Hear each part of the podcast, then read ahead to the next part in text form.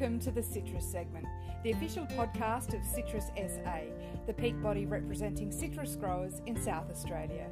I'm Kerry Robertson. This interview was recorded at a fruit fly forum held in the Riverland in 2018. Andrew Finlay is a stone fruit grower from Stanthorpe in southern Queensland, the native state of the dreaded fruit fly. The pest was something that they'd always had to deal with and control, but in 2014, the game changed. Andrew explains. Like everyone else, we lost the access to the two really major chemicals that we used for a long time, and so it had been really easy. We just tipped it out of a tin and we controlled them. 2014, that changed for us, and so we have been doing um, um, baiting, we've been doing trapping, we're using male annihilation technique. Uh, orchard hygiene is important to us, and we're also using cover sprays. But probably what's really, really important now is, is to understand the ecology and the behavioural patterns of the fruit fly.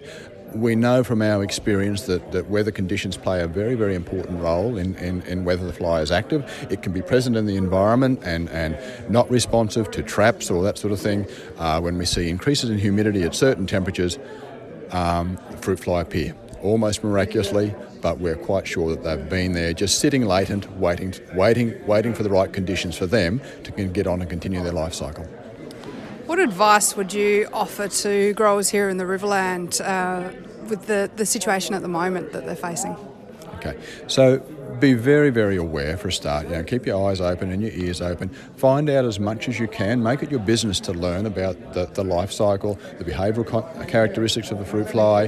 Um, be sure, be sure to know what you need to do, know should there be an outbreak when it comes to control. So, so be aware of, of, of the products, the, the tools that you have at your disposal, the cover sprays that you can use, um, how you can apply them, the withholding periods.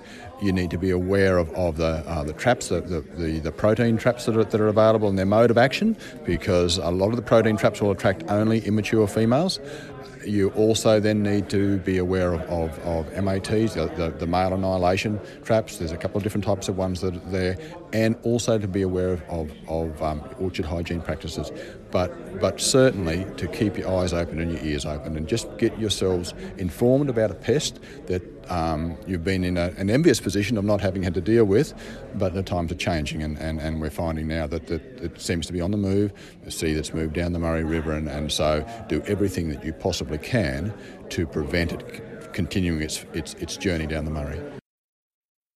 Now, you've been involved in the, the sterile insect technology work in Queensland. Uh, tell us how effective that's been and, and the process behind that.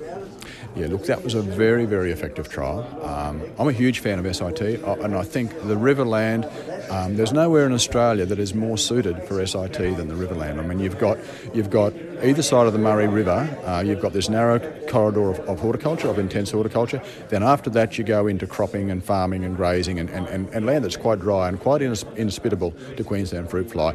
If that, if that land could have held a population of Queensland fruit fly, it would have been here decades ago. Like it's a native of Australia, it's evolved over thousands of years. So it's only the man-made environment along the Murray River that, that has, has um, you know, provided a, a, a, vector for it to start to, to move into, into newer areas. So SIT is, is an invaluable tool in, in helping to hold the Riverlands PFA. It just needs governments, it, it just needs it needs a help, it really needs to be driven from, from a government level to get to get flies out there and doing the job that we know that they can do, the sterile flies.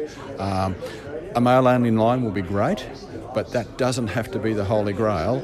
That that has to happen before SIT can be put in place. It can be put in place now, and that male only line is, is, is, a really great place to shoot for. And when that comes through, that'll be a boom because it'll make it a lot cheaper.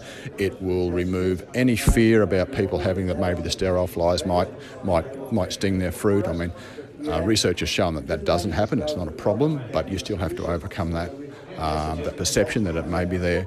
But the, the key is to get the flies, the sterile flies, out there as soon as possible and get them working and do the job because they can do the job. They will do the job.